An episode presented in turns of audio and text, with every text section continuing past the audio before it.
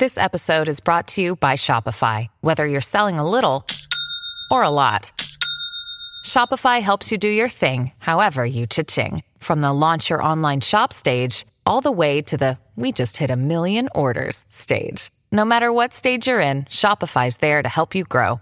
Sign up for a $1 per month trial period at shopify.com slash special offer, all lowercase. That's shopify.com slash special offer.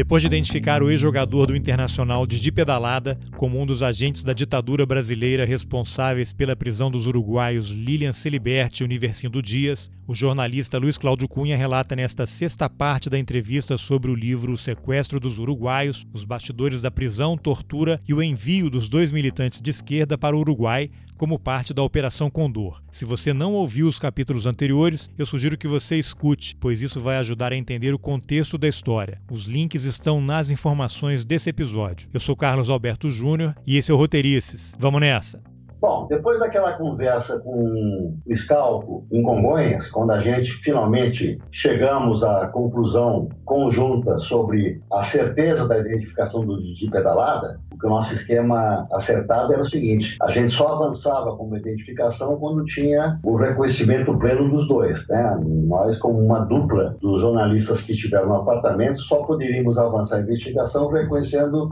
ao mesmo tempo os nossos alvos. Então a gente foi lá para a editora Abril, na marginal do Tietê, para conversar com o José Roberto Guzzo, que era o diretor da redação. O Guzzo era um, um, um talento de repórter precoce. Ele assumiu a revista com 30 33 anos apenas em 1976 ou seja, dois anos antes do sequestro. Quando ele assumiu a revista, a revista vendia 170 mil exemplares. O Gus era um, um repórter é, de couro grosso, ele tinha sido correspondente em Nova York, na Veja, é, no início dos anos 70, visitou o Vietnã em guerra, fez a cobertura nos campos do Vietnã, acompanhou aquela visita pioneira do Nixon à China, do Mao Tse-tung, eh, logo no início dos anos 70. Então ele tinha eh, muito alma de repórter, não era um burocrata na direção da revista. O curso assumiu a revista 76, ficou como diretor durante 15 anos, só saiu em 91.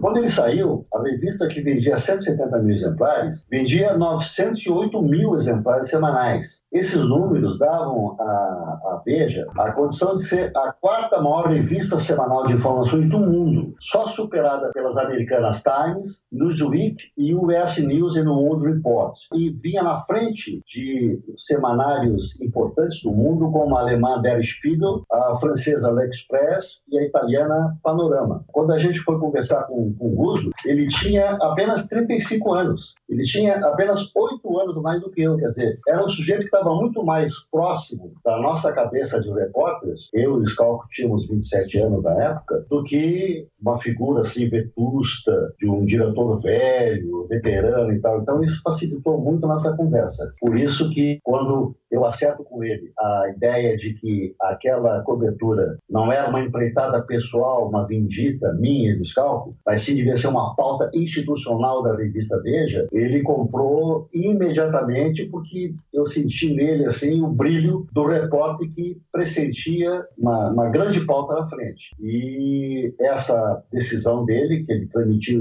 imediatamente para o Scalco, também na minha frente, para passar confiança para o Scalco, é que tudo nos deu espaço e fôlego e segurança para fazer o nosso trabalho dali para frente. A partir dessa conversa com o Guzo, ele ficou tão, tão animado inclusive se dispôs, olha, inclusive eu vou a Porto Alegre para comunicar ao governador Simval Guazelli da, dessa postura da revista, dessa pauta que é a minha pauta, não é a tua pauta, pauta da Veja. E eu disse, não, Guzo, não, não precisa não, diz, deixa que com o governador eu me entendo. Então, vou explicar por quê. Silval Guazelli, para quem não viveu aqueles tempos, como todos os governadores da época, era um governador indireto, ou seja, não dependia do voto dos 6 milhões de eleitores gaúchos, dependia do voto de um único gaúcho, Ernesto Geisel. Naquela época, os governadores eram de escolha direta dos quartéis e do comando militar sempre plantado no Palácio do Planalto. Ele foi uma escolha pessoal e direta do Ernesto Geisel. É, ele vinha da velha UDN, da qual o, o Geisel tinha ligações mais afetivas, porque era o, partido do antigo Carlos Lacerda, era o, era o partido da chamada burguesia urbana brasileira, que dividia o poder com o PSD, que era o partido do chamado aristocracia rural. Esses dois partidos eram partidos de centro e direita que rivalizavam com a esquerda do espectro brasileiro, que era o PTB, que tradicionalmente defendia os trabalhadores, os sindicatos e que sintomaticamente eram a origem política de João Goulart e Leonel Brizola, que foram os dois alvos preferenciais do golpe de 64 que os tirou do poder e os levou para o exílio no Uruguai. Bom, o Guazelli, apesar de toda essa origem autocrática do seu poder, era um sujeito muito civilizado, muito simpático, muito cordial. E eu estabeleci uma, um patamar de conversas que a gente chamava em off na época, porque o off era muito usado na época da ditadura, porque as pessoas temiam falar a verdade e depois serem punidas ou demitidas pelo mandatário do poder, no caso, os generais. Então a gente tinha muita conversa de confiança. Naquela época, o Geisel tinha um trio de governadores que eram os principais conselheiros políticos dele. Em Minas Gerais, Aureliano Chaves, governador. Em São Paulo, Paulo Egídio, governador. E em Porto Alegre, o Silvio Guazelli, governador. Esse trio conversava com muita frequência com o Geisel, e como o Geisel não conversava muito com a imprensa, o jeito era a gente filtrar as informações principais do poder através desse trio de governadores. Cabia a mim filtrar as informações do Guazelli, que era um excelente informante. Ganhei é, é, muitas informações exclusivas de bastidor que eu passava para São Paulo, que compunha daí é, o bastidor das matérias políticas nacionais, e ele foi sempre um sujeito muito muito leal, assim, muito afável. E eu gostava dele assim pessoalmente, embora sabendo das suas origens de ser um mandatário de um governo ditatorial. Tudo mas que ele representava, né? É, ele representava aquilo, mas ele pessoalmente não tinha nada disso. Era um sujeito muito afável, até fazia críticas, inclusive ao Português, coisas que era, ficavam entre nós e tal, mas ele tinha uma consciência crítica que me inspirava muita confiança. Então, quando eu voltei a Porto Alegre, a é, nossa conversa foi na quarta-feira. Na sexta-feira, eu voltei para Porto Alegre ah, na quarta-feira e botei a, a, a, tropa na rua para arredondar as informações sobre a nossa descoberta do Didi Pedalada quem era, biografia dele, onde é que ele estava trabalhando. Ali a gente conseguiu acertar as informações cruciais sobre a presença dele na, na administração estadual. Ali eu consegui a informação na Secretaria de Administração com, uma, com fontes que eu tinha lá sobre a, a, militância ativa dele no funcionalismo estadual, lotado no DOPS, então dando cada vez mais segurança para as nossas investigações. Bom, aí chega um momento em que a gente volta para Porto Alegre e a minha primeira preocupação, depois de juntar todas essas informações, era manter o meu amigo e a minha fonte preferencial, Simval Guazelli, informado, inclusive, previamente. Por quê? Eu tinha o Guazelli ali, o governador,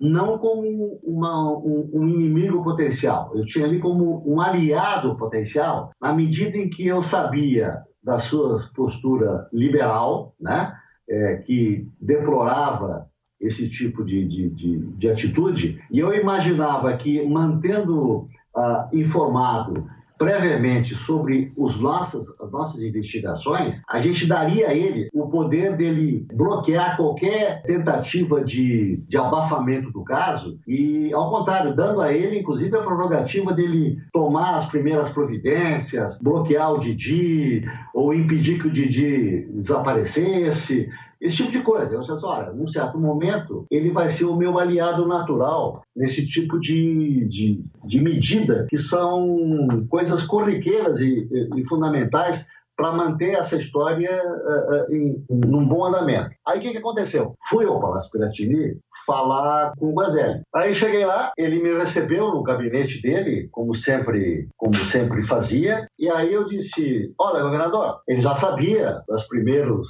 desdobramentos, que eu era testemunha, já começava a pipocar na imprensa brasileira aquela ideia do sequestro, os uruguaios tinham aparecido presos no, Uruguai, e ele sabia que eu era a figura central da investigação. Eu disse: Olha, governador, eu vim aqui para lhe dizer o seguinte: a nossa investigação está amadurecendo de forma muito rápida e eu imagino que eu vou ter informações muito importantes para lhe passar nesse final de semana, no sábado. Por que, que eu falei isso? Só para explicar para os leitores. Naquela época, o processo industrial da Veja era o seguinte: a gente trabalhava a semana inteira e fechava a matéria na noite de sexta-feira, madrugada de sexta para sábado. No sábado, a partir da tarde, o material todo fechado começava a rodar na gráfica. E a revista saiu no domingo. Saiu no domingo em São Paulo, os assinantes e tal. Então, o resultado, entre domingo, domingo à noite e segunda de manhã, ela estava nas principais capitais brasileiras. Então, a minha janela de informação que eu tinha na conversa essa delicada com o governador, não tão antes que ele pudesse, inclusive, antecipar alguma coisa para o DOPS ou para a polícia, e nem tão tarde que não lhe desse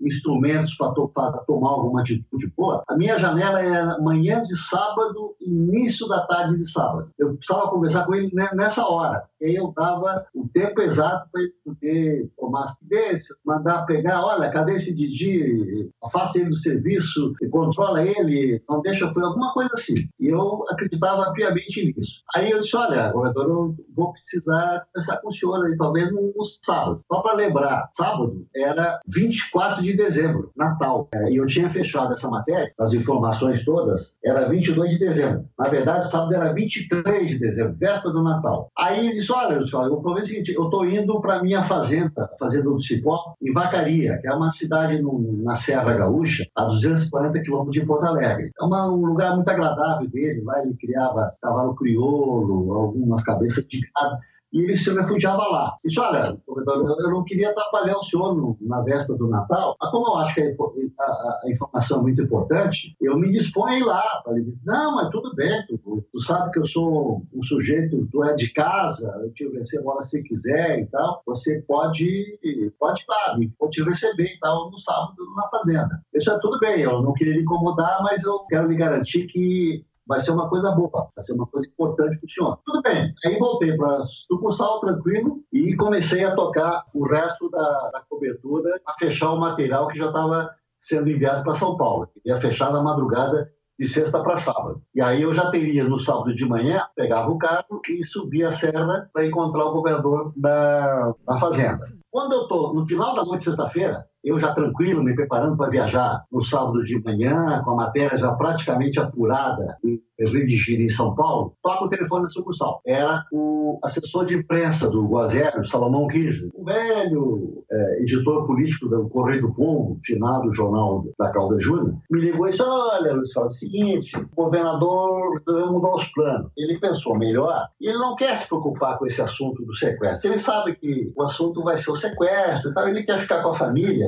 descansando em vagaria. Aí eu insisti, pô, mas o Salomão, eu acertei com ele, é muito importante o meu contato com ele. É, tem que ser amanhã, eu estou disposto a sacrificar o meu Natal, Salomão, é, para manter-me informado do que está acontecendo. São coisas importantes que estão acontecendo, Salomão. E eu vou até lá, converso, volto, é rapidinho, não vou atrapalhar muito. Aí o Salomão disse, ah, eu tentei, mas não, vamos deixar. O, o, governador vai ficar aí até depois da, do ano novo, na fazenda, mas ele ele não quer receber no sábado antes do, do, do, Natal. Bom, tudo bem, São Paulo, já que é assim, eu vou deixar. Olha, o negócio é o seguinte: é, na verdade, ele te recebe depois do Natal. Ele vai ficar na fazenda e vai te receber na fazenda em Vacaria na terça-feira, no dia 26, depois do Natal. Tudo bem, se é assim, eu continuo te dizendo o seguinte: eu acho que era muito importante eu ir antes conversar com ele, mas eu também não queria abrir nada entre esse país com assessor de imprensa, que eu não sei onde é que passar essa informação. Aí desliguei o telefone, irritado, puto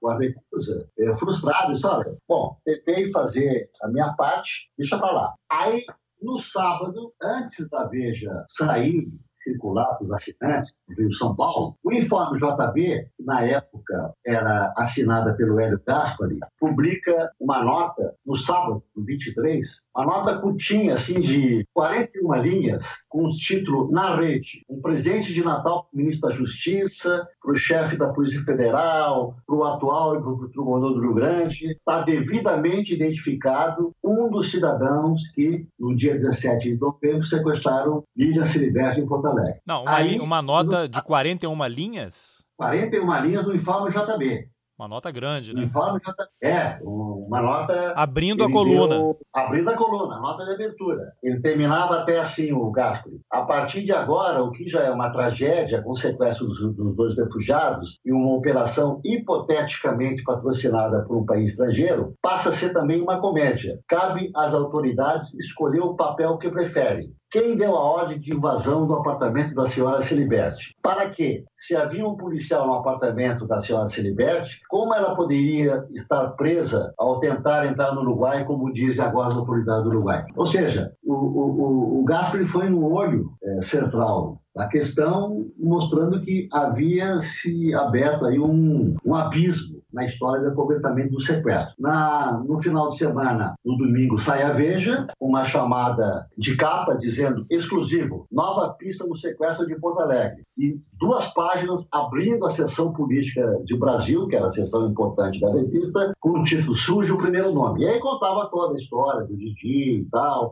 a foto dele, como é que a gente identificou e tal. O que, que eu fiz? Naquele dia, sabendo que eu não ia atrapalhar o Natal do Gazelli, mas o meu Natal estava atrapalhado, eu dispensei a reunião em família lá com pai, mãe, meus três irmãos, e eu peguei a minha mulher, a minha filha, na época eu só tinha uma filha, Gabriela, depois o Diego nasceu aqui em Brasília, aí peguei a minha mulher, a filha, e me escondi na casa do meu pai, na, na Praia de Cidreira, uma casa sem telefone, sem, não tinha internet, então não, ninguém sabia que eu estava lá, porque eu imaginei que no final de semana ia ser um inferno de gente ligando para mim, porque a matéria estava assinada e tal, eu era testemunha e eu não queria que me incomodasse. Bom, aí passei o sábado, domingo, na segunda-feira já começou a pipocar e na terça-feira, quando eu voltei para Porto Alegre, preocupado em pegar o carro e ir para a fazenda do Guazelli, conforme o combinado, quando eu chego no apartamento, abro a porta, tá tocando telefone. Aí atendi o telefone,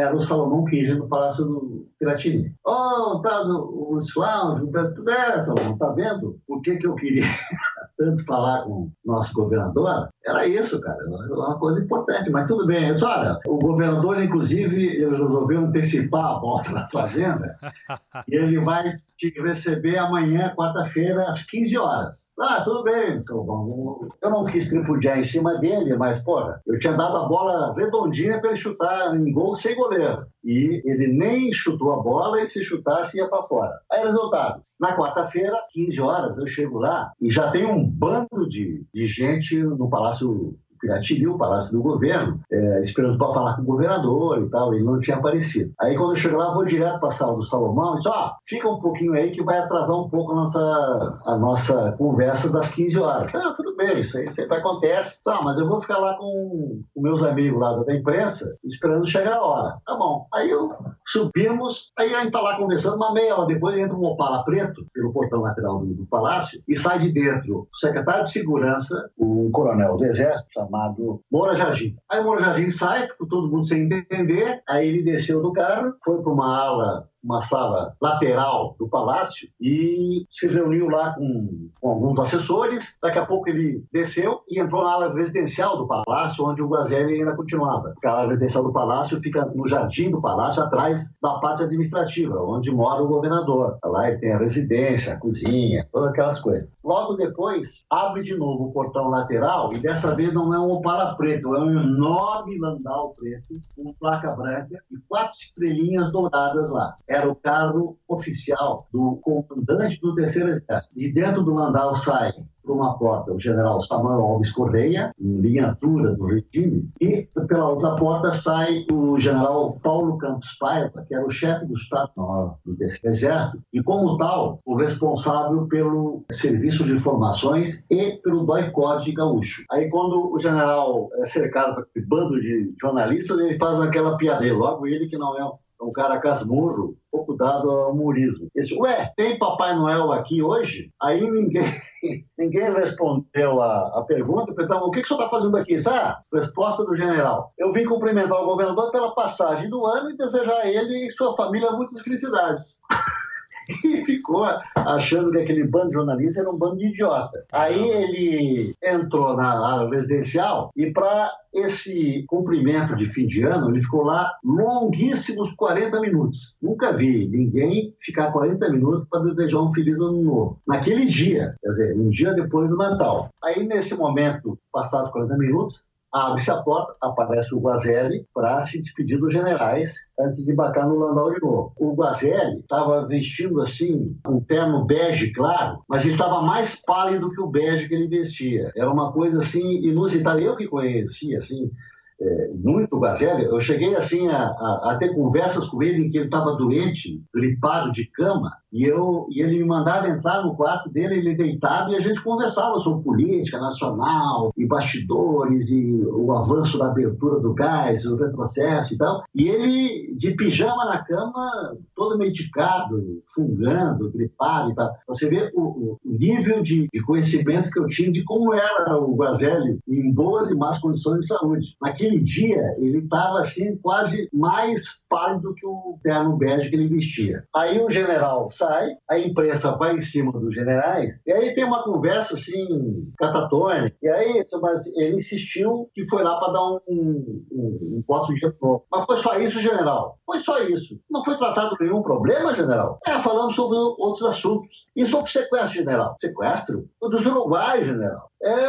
não, não tratamos esse assunto o desaparecimento do casal uruguai, general. Não, não tratamos esse assunto. O senhor tem acompanhado pelos jornais, general? Ah, esse assunto está cargo da Polícia Federal, você sabe disso. O senhor tem acompanhado, general? Ah, por você, vocês que estão nessa fofoca danada. Aí ficou nessa linha uh, absurda, aí daqui a pouco, olha, eu não vim aqui para dar entrevista, só vim aqui desafio de longo, já, já falei demais, vou embora. Então o cara foi embora. Resultado, Passado isso aí, o Salomão vem e diz: Bom, já era uma hora, já tinha passado duas horas do meu horário previsto, que era 15 horas, quando o, Salomão disse: ah, Vamos lá conversar com, com o Guazé. Bom, aí quando eu entro na ala residencial, era uma, era uma audiência curta. O, o Salomão disse: Ó, você tem 20 minutos e tal. Aí eu entro, o Guazelli está pálido como eu nunca tinha visto ele na vida. Estava tentando entabular assim, uma certa tranquilidade, eu vi que ele estava nervoso. Aí ele começa assim, então, Luiz, como é que estão as coisas? Ah, tudo bem, governador. Eu respondi assim, meio vagamente. Então, o que, é que tu quer de mim?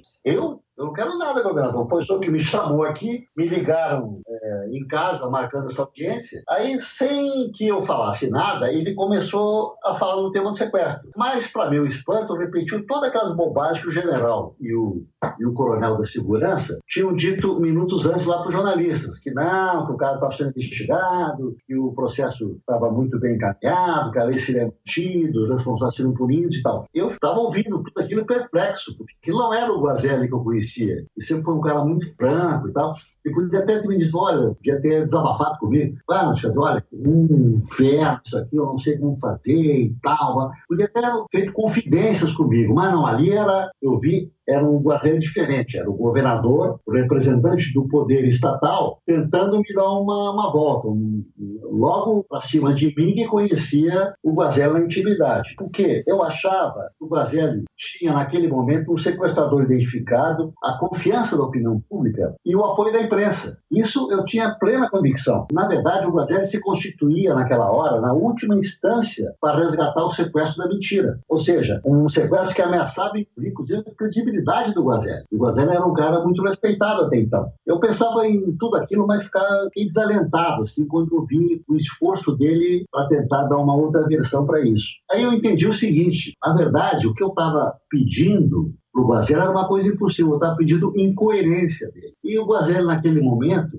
que ele estava reduzido, apequenado, ele estava sendo apenas coerente, coerente com o poder original que o tinha instalado ali. Ele não estava ali com o voto do povo gaúcho, dos 6 milhões de eleitores. Ele estava ali com o voto de um único gaúcho, que era o Ernesto Geisel. O general tinha ido lá para enquadrá-lo. Né? Exatamente. Aí eu, aí eu entendi que ele, na verdade, era o governador dos generais, não dos gaúchos. E aquilo assim me deixou deixou um pouco deprimido, assim. Por dentro, eu fiquei cada vez mais. Eu percebi que ele, na verdade, ali era um funcionário público, fiel não aos cidadãos dispensados é, compulsoriamente de votar no nome dele para governador, mas ele era submisso aos chefes militares que tinham um nome lhe dado de graça aquele emprego, como que era o emprego mais importante no Rio Grande do Sul. Aí ele fez uma opção clara pelo emprego em detrimento da biografia. É que me deixou triste. De certa forma, também caiu um pouco a sua ficha, né? Porque você caiu? também ah, se, é. se, deu conta que, mas, ingenu... mas eu, que é, ingenuidade, é, o que, que eu podia mesma, esperar desse cara, né? É, mas da mesma forma como eu esperava, eu tinha expectativas positivas da Dilma e dos generais da democracia em relação à Comissão da Verdade, eu tinha expectativas fundadas e justificadas de que aquele sujeito ali na minha frente, por tudo que eu tinha conversado com ele, pelo perfil que eu conhecia de um liberal, de um civil, embora é, é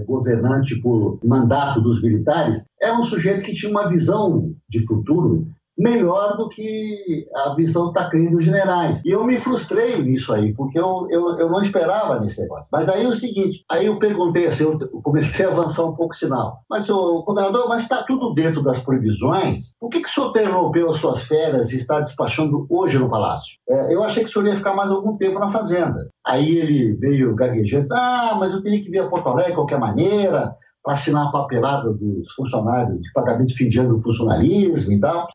Uma resposta pífia, boba. Ele tinha um carro que levava os documentos para assinar lá na fazenda, sem precisar vir para cá. Aí eu resolvi avançar um pouco o sinal, disse, mas governador, e a visita do general Samuel? Ah, aí ele disse, ah, o general? Ah, o general veio apresentar os cumprimentos pelo ano novo. Ué, repetiu a mesma bobagem do, do, general. Mas é só por isso, governador? É, pelo ano novo. Ele repetiu assim, mas sem nenhuma convicção. Percebia que era uma mentira absolutamente escancarada. Ele disse assim, bom, então eu devo lhe dizer, governador, que o general escolheu um péssimo dia para lhe apresentar cumprimentos. Os repórteres afora, aí fora estão certos de que ele veio aqui por causa do sequestro e dos boatos envolvendo a exoneração do seu secretário de segurança. Aí ele disse, bom, o mas que coincidência, ele não soube dizer mais nada além disso. Aí eu vi que não tinha mais, a nossa conversa não estava rendendo, aí eu senti que o meu tempo estava acabando, aí eu me levantei para me despedir dele, ele me deu um abraço, aí foi me levantando assim, com aquele abraço fraternal de sempre que ele dava, me levantou até a porta e me deu um tapinha no ombro e disse tu aí, rapaz, me apronta cada uma,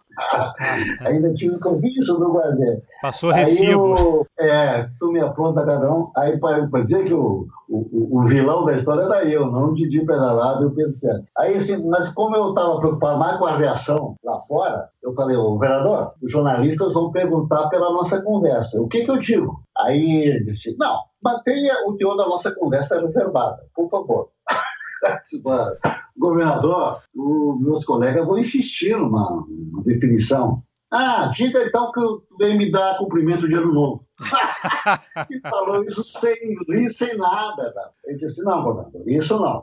Todo mundo sabe por que, que eu estou aqui. A imprensa do país inteiro quer saber o que, que o general veio fazer aqui hoje com o senhor. Acho bom o senhor ir lá fora e conversar com meus colegas. Ah, não, não, não, eu não quero falar. Tu mesmo pode fazer isso, vai lá e conta o que eu te falei agora. Não, peraí, eu não sou o seu porta-voz. Eu sou um repórter como todos os outros. O repórter não dá entrevista, o repórter faz entrevista. Eles querem ouvir o senhor, não eu. Eu acho que o senhor devia sair e conceder uma entrevista coletiva. Ninguém vai entender o seu silêncio, governador. A botaria lá fora está muito intensa, principalmente agora, depois da visita do general. Bom, a gente se despediu, ele acabou se dando conta de que realmente não tinha como fugir da imprensa. E uns cinco minutos depois ele apareceu diante da imprensa, com semblante sério, fechado, aí repetiu aquela mesma cantilena, estamos avançando, a investigação, papapá, isso é uma questão de honra do meu governo e tal. O general até me disse, ele tentando fazer uma plaga ali, uma, uma piadinha, o general até me disse, governador, o senhor está se incomodando, esquentando a cabeça com esse problema todo? Segunda versão do Guazelli. Aí, resultado, acabou a história e não deu nada disso. Eu, não contente com aquele desempenho pífio, fui atrás do que, que na verdade tinha acontecido naquela, naquele encontro. Depois de muita pesquisa, de muita investigação, eu descobri que no centro da conversa dura do general com, com o Guazelli, o general Samuel Alves Correia, era um general de quatro estrelas que, logo depois, em janeiro de 79, deixaria o comando do Terceiro Exército, que é o exército mais poderoso é, do país, e assumiu o segundo maior posto da força, no Estado-Maior do Exército, no começo, no comecinho do governo Figueiredo. E cinco meses mais tarde, ele viraria o chefe do Estado-Maior das Forças Armadas, ministro-chefe do ENFA. Quando, na conversa, que depois eu, eu resgatei, a conversa sem testemunhas, a não ser o general Campos Paiva, que comandava o DOI-CODE no Sul. Tem um momento decisivo em que o general Samuel pergunta o seguinte para o Guazelli, no desdobramento, evidentemente, da investigação do sequestro e do aparecimento de um funcionário do DOPS, que era do aparato repressivo da ditadura. Pergunta do general: Governador, será que o senhor ainda não percebeu que a Revolução de 64 não deve contas a ninguém? Ou seja, eu nunca soube qual foi a resposta do governador, mas isso não tinha a menor importância, porque o que era relevante aqui não era a resposta do Guazelli, mas sim a pergunta do general. A pergunta do general recolocava toda a questão na sua devida dimensão. Governador, o senhor está esquecendo que, primeiro, está aqui o delegação direta da Revolução. O senhor é um nome indicado pela Revolução. Segundo, o aparato repressivo que protege a Revolução contra os repressivos, os comunistas, é um aparato intocável. Então, a lembrança dura do general Kubazelli era exatamente isso. Essa pergunta, não se sabe qual foi a resposta, da série, mas ah, na verdade qualquer coisa que ele tenha dito é relevante diante da contundência e a da pergunta do general. Luiz Cláudio, o que aconteceu entre o momento da prisão da Lilian e do Universindo até a chegada deles ao Uruguai? Onde é que eles foram presos? Como é que eles foram localizados? E qual foi o circuito que eles percorreram? O que aconteceu com eles durante esse processo até eles surgirem lá no Uruguai? A Lilian, na verdade, ela foi presa na rodoviária de Porto Alegre porque ela tinha por hábito já que ela fazia parte de uma rede de resistência clandestina contra a ditadura, ela recebia informações do Uruguai sobre tortura, sobre repressão, de gente que vinha do Uruguai e ela pegava, é, processava essas informações e repassava pelos canais do seu partido, o PVP, passava para Paris e de Paris ia para Genebra para a Comissão de Direitos Humanos da ONU. Nesse processo, o, o, o endereço mais tradicional e, e, óbvio para a ilha era a rodoviária de Porto Alegre. No box 50 paravam os ônibus da TTL, a empresa que até hoje faz a linha Montevidéu-Porto Alegre, é uma viagem de mais ou menos 800 quilômetros. E muitos uruguaios vinham de lá disfarçados de turista, mas na verdade eram militantes clandestinos da oposição à ditadura uruguaia que traziam informações. E a Lília costumava ir lá. No domingo, 12 de novembro de 78, ali por 11 horas da manhã, ela estava lá esperando a chegada do ônibus. Quando o ônibus chegou, nesse momento começaram a descer os uruguaios e apareceram dois ou três homens que, brasileiros, um deles grisalho, que naquele momento, deu voz de prisão para Lívia. Um desses homens, que pegou no braço dela, era o delegado Pedro Sérgio, o homem mais importante da repressão gaúcha, o homem do departamento de, de repressão do DOPS, a Polícia Política da Secretaria de Segurança. Essa cena eu só viria a saber dela quase um ano depois, quando eu descobri uma fonte dentro da rodoviária que assistiu o um momento crucial da prisão da Lília. Mas isso eu vou falar depois. No momento que a Lila foi presa, ela foi levada para um, uma, uma, sala que tinha na lateral da rodoviária e ela, naquele momento, ela nem achou que estava sendo presa, ela achou que estava sendo detida por uma polícia, por alguma coisa de documento e tal, que ela facilmente explicaria. Quando ela entra nessa sala, uma pessoa que ela conhecia do Uruguai pergunta, começa a falar com ela em espanhol. E essa pessoa era o capitão Glauco Janoni, era um capitão da repressão uruguaia, da Companhia de Contra-Informações, e era o braço repressivo da ditadura uruguaia, que operava no, na Argentina e no Brasil. E ela conheceu o Glauco Janoni. Naquele momento, quando ela viu o Janoni, porque ela conhecia o Janoni desde o momento em que o marido dela estava, então, exilado na Itália, quando estava preso, ela ia levar cigarro para o marido e quem o recebia era o Janone. Então ela já tinha um conhecimento prévio. E ela soube que naquele momento que a coisa era muito mais grave do que o problema de documentação. Esse militar uruguaio era o braço ou uma das penas do Condor pousando no Brasil. Isso. Na, na verdade é o seguinte, assim como existe o DOI-CODE no Brasil, o DOI é o Departamento de Operações de Informação e o CODE é o Centro de Operações de Defesa Interna, no Uruguai o correspondente do DOI-CODE é a Companhia de Contra-Informações, que é, seria o DOI, coordenado coordenada pela OCOA, Organismo Coordenador de Operações Antissubversivas, que corresponderia ao CODE. Então, o DOI-CODE uruguaio era a companhia e OCOA. Ela, na hora percebeu a enrascada que estava, tinha sido metido, foi levada pelo Célibe e pelo Janone para o DOPS, e lá ela começou, foi desnudada, começou a ser torturada, foi colocada no pau de arara, começou a levar choque, e, e ela não falando nada, que ela é uma mulher assim de muita disciplina, ideológica, uma militante de muita formação. E aí, nesse momento, passado mais de hora de tortura, de sofrimento, e ela não falou nada, nesse momento o Selig abriu a bolsa dela e descobriu ali um boleto da escola Águia Branca, que era a escolinha onde estudavam os filhos dela. E aí ele olha, ele não sabia onde ela morava nem nada, e está lá o endereço do Botafogo 621, apartamento 110, Menino Deus. Aí ele fala em voz alta, e pela primeira vez quando ele fala isso, ela diz, é, um momento, esta é minha casa, eu tenho dois ninhos aí. Aí, quando ela falou isso, quem ficou surpreso foi o Célibe, porque a repressão brasileira não estava acostumada a lidar com criança, ao contrário da Argentina, onde até hoje existem mais de 500 bebês desaparecidos. E no Brasil, a guerra entre a repressão e a esquerda sempre envolvia adultos maiores de idade. Eles não estavam habituados a lidar com, com criança no meio da confusão. Era sempre jovens ou, ou gente mais velha de organizações armadas e tal. E aqui naquele momento eles, dois filhos, é, Camilo, Francesca, aí estabelece uma certa conversa, ele manda botar a roupa de volta nela e aí leva a Lilian com uma equipe, dois, três carros, até o apartamento da Botafogo. E eles chegam lá num domingo. Ela foi presa no domingo, 11 horas. Quando eles chegam lá, início da tarde de domingo, o Sérgio chega na porta do apartamento, que é no, no andar térreo, e tem um rapaz fechando a porta. As duas crianças, o Camilo e a Francesca, já estavam na calçada esperando pelo jovem, que era um universitário.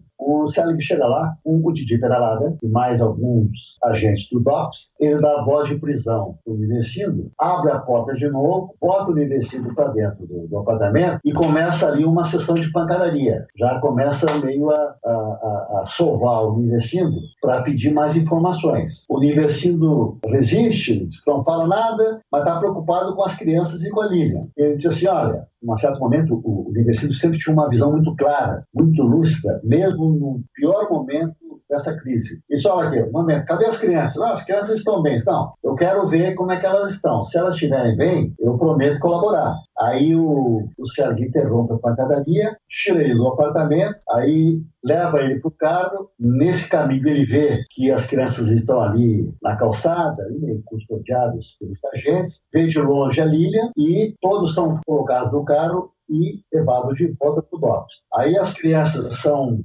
deixadas a cargo de uma inspetora de cor negra, que trabalhava na área administrativa do DOPS, enquanto a Lilian investindo voltam para o Nivecindo é barbaramente atingido, golpeado, ele é apelidado no Poderara. A, a tortura dele começou no domingo à tarde, e foi até a madrugada de segunda-feira. Quando eu conversei com o Nivecindo mais tarde, um depoimento que ele me deu, que depois, ele descreve a cena em que ele era submetido a uma bateria de perguntas em português dos brasileiros e em espanhol do Janone. O Janone era o que mais batia, o Sérgio não batia, o Sérgio era apenas o chefão de mãos limpas que comandava a operação, mas ele não tinha esse hábito, o prazer sádico de bater no preso, ele mandava os outros baterem por ele. Mas o Janone não se deixava com essa missão, pelo contrário, adorava bater. Aí, um certo momento, ele bateu tanto tanto que ele cansou, ficou com o punho machucado. Aí ele se ajoelhou, ele estava no, no pau de arara, o destino. Aí ele, ele se ajoelhou, tirou o mocassim, o coturno dele, começou a bater com o salto do coturno do destino, que virou uma pasta de sangue. E aí a conversa era assim, quem eram seus companheiros, quem é, cadê o Hugo Cores, que era o grande chefão do, do PVP, que era a organização deles, que estava naquele momento clandestino exilado, escondido em São Paulo, e que tinha sido o autor do telefonema para mim na sexta-feira, quando cheguei no apartamento. E eles queriam muito saber que, onde é que está o Hugo Cores, quem são teus companheiros e tal. E ele resistiu, aí levaram aí dão uma, uma trégua, aí ele vai, vai para o banheiro, aí quando ele sai do banheiro, ele volta no espelho e diz que não se reconheceu, porque estava todo vermelho, assim, coberto de sangue. Aí eh, essa situação vai perdurando até o momento em que ele, ele percebe o seguinte, assim, pô, eu tenho que abrir uma brecha para parar essa tortura. Aí ele pede para falar com o Pedro Selig, que percebeu que era o chefe da operação, e diz, olha, eu quero conversar com o diretor dessa, desse departamento. Ele não sabia onde é estava. Eu quero falar com o responsável por tudo isso aqui. O Célio, tá, mas por que, que você quer falar? Não, que isso que está acontecendo aqui vai ter graves repercussões. Aí, estranhamente, o Célio concorda com o pedido dele e chama o diretor do COPS, delegado Marco Aurélio Reis, um homem de cabelo bizarro e tal, que era o chefe é, formal, funcional do Célio. E aí, quando ele é apresentado, Olha, eu, o que, que você queria falar? Olha, eu quero dizer o seguinte: eu tenho um, caráter de refugiado em cobertura da ONU, o meu desaparecimento será noticiado imediatamente, isso terá graves repercussões para, para vocês aqui. Aí disse: não, não, nós estamos sendo pressionados, nós temos que levar vocês logo para o Uruguai. Disse: não, não façam isso, se me levar para o Uruguai, vão me matar, porque quando as pessoas são presas Uruguai são torturadas e são mortas. Vocês não podem fazer isso. Não, não, mas a gente está sendo muito pressionado.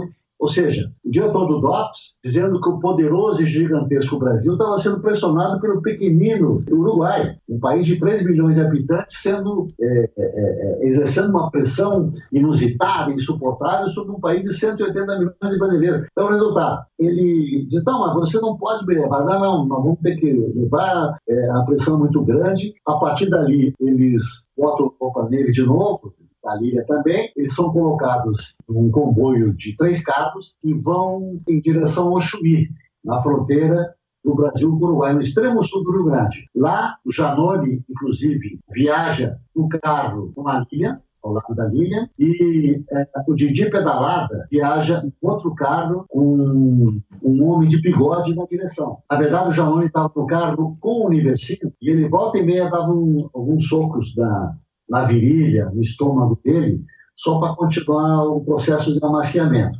A Lília foi com as duas crianças no outro carro, é, sem maiores custódios, além do motorista e do guarda de vigilância. Aí são levados até, o, até a fronteira, atravessa a fronteira com prévio assentimento da Polícia Federal do fronteira, ou seja, a polícia sabia que vinha uma, delegada, uma comitiva policial de Porto Alegre, atravessa e do lado uruguaio do Chuí, quando eles chegam lá, eles são recebidos por um outro comandante do Companhia de Contrafações, que é o capitão Eduardo Ferro, era companheiro do Janone na companhia. E ali eles são entregues para os brasileiros que voltam para o Brasil, e lá, tanto o Nivecino quanto a Lilian são de novo torturados muito mais o Nivecino. Inclusive, a Lilian passa por aquele processo daquela fuzilamento falso, aponta o revólver, dá o clique e não sai nada, é apenas é, uma simulação, um teatro. Bom, eles são torturados lá. Naquele momento, a Lilian, que viajou todo o tempo na longa viagem de Porto Alegre até Chuí, é uma viagem que dura mais ou menos umas 8, 10 horas, ela pensava o seguinte, mas por que, que estão nos tirando com tanta rapidez do Brasil? É porque o Brasil, em 78, era diferente do Uruguai. O Uruguai estava em pleno fechamento e o Brasil já vivia em ebulição é, de um sindicalismo forte no ABC, já apareciam os sindicatos metalúrgicos com um líder barbudo chamado Luiz Inácio Lula da Silva, tinha uma imprensa ativa, é, é, é, tinha um congresso que, bem ou mal, abria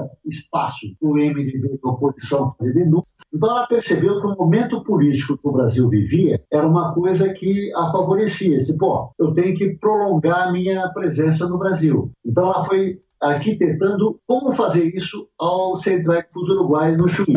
Quando chegou lá, o investindo volta ao ciclo de tortura e tal, e ela chama o, o Ferro e diz, olha aqui, ó, se você não fizer nada assim com, com, com meus filhos, com o investindo, eu vou ter um encontro importante em Porto Alegre e eu posso te ajudar. Eu posso, eu posso voltar com as crianças para Porto Alegre e te ajudar desde que você permita a nossa volta. Isso dá não. Eu volto, aí ele abriu os olhos e logo imaginou que a presa que estava oferecendo era o Hugo Cores, o chefão do PVP. Ele falou, não, as crianças não voltam contigo não, volto eu e as crianças vão ficar aqui no Uruguai com o tecido. E ela voltou com ele no carro para Porto Alegre e voltaram para o DOPS. No DOPS, ela, com a mente previlhando, pensando em como manejar aquela situação extremamente tensa, e ela disse: Olha, eu vou ter um encontro, eu vou receber uma visita no meu apartamento. Aí eles voltam, eles tinham voltado na terça-feira para Porto Alegre. E ela falou que na sexta-feira, ou seja, dia 17 de novembro, ela receberia uma visita muito importante. Ela não falou nomes. Eles deduziram que era o Hugo. choice Ela não sabia que apareceria jornalista no lugar, no caso eu e Scal, mas ela sabia que o Hugo Cores apareceria, que o Hugo Cores, de fato, tinha agendado uma visita, uma viagem a Porto Alegre, desde São Paulo, uma viagem rápida para conversar com ela e alguns outros uruguais da organização. Só que é o seguinte, naquela semana tinham caído 10 membros do PVP, caíram numa emboscada em Montevidéu, foram presos e torturados. Um deles deu a informação de que havia um casal em Porto Alegre,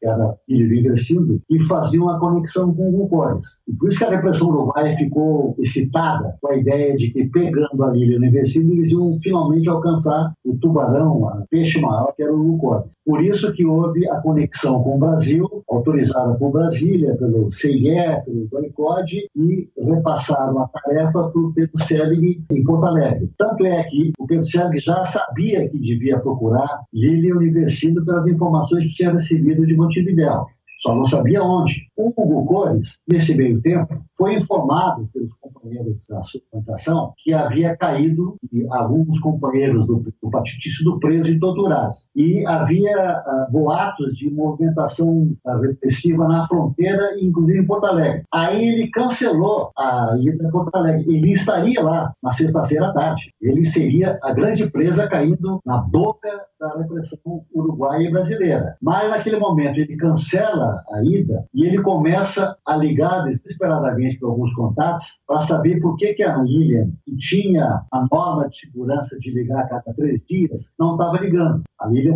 tinha sido presa no domingo, já era quarta-feira e ela não tinha dado nenhum sinal. Inclusive, diante da, do noticiário sobre a, a repressão do Uruguai, eles tinham até aumentado essa frequência de contatos de segurança. Em vez de ser de três em três dias, todo dia ela mandava um sinal no Google de que as coisas estavam bem e tal. Como ela não se manifestava desde domingo, e percebeu que alguma coisa tinha dado mal. Daí vem o telefonema na sexta-feira para mim, dando o nome exato da Lília, do Investimento e das crianças, e o endereço, dizendo que estavam desaparecidos. Quando eu pergunto o que, que significa desaparecidos, ele diz detenido. Ou seja, a informação máxima que ele podia dizer, porque ele logo desligou o telefone quando eu perguntei quem é que está falando? Você está onde? Eu estou em São Paulo, tá, desligou o telefone. O máximo que ele podia dizer é isso: as pessoas estão detenidas, porque não há explicação plausível para a falta de comunicação dela. A partir dali, ela cria essa informação, ela, ela imaginou que pelo sumiço dela, evidentemente, o, o, o Cores não ia aparecer, mas ela tinha uma informação para prender o interesse do Eduardo Ferro, capitão da companhia.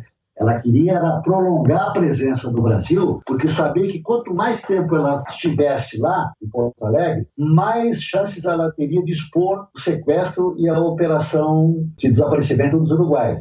E ela jogou certo. Ela, ela teve uma cabeça assim brilhante. Aí, resultado, eles voltaram para o apartamento e, e, ficaram de campana lá, porque eles não sabiam se era na sexta, na quinta. Na quinta-feira, num certo momento, está lá o do Ferro, tinha um ou dois militares uruguaios e mais gente no DOPS. Aí alguém bate na porta. Imediatamente eles se armaram, se aprontaram, chegou o Cores, chegou o que está querendo. Aí quando a Lília abriu a porta, custodiada, exatamente como ela fez comigo no dia seguinte, era um, um carteiro levando um, um telegrama para ela. Aí ela pegou o telegrama e tal, aí fecharam a porta, o carteiro foi embora, Quando abriram o telegrama, dizia assim: beca concedida, quer dizer, bolsa concedida, chame, ligue, uma coisa assim. Aí eles viram que era uma mensagem código. O Hugo Cores, diante do subiço, tinha avisado o núcleo do seu partido em Paris para que mandassem um telegrama para ela com uma coisa em código para ver qual seria a resposta dela. Aí ela diz: Ó,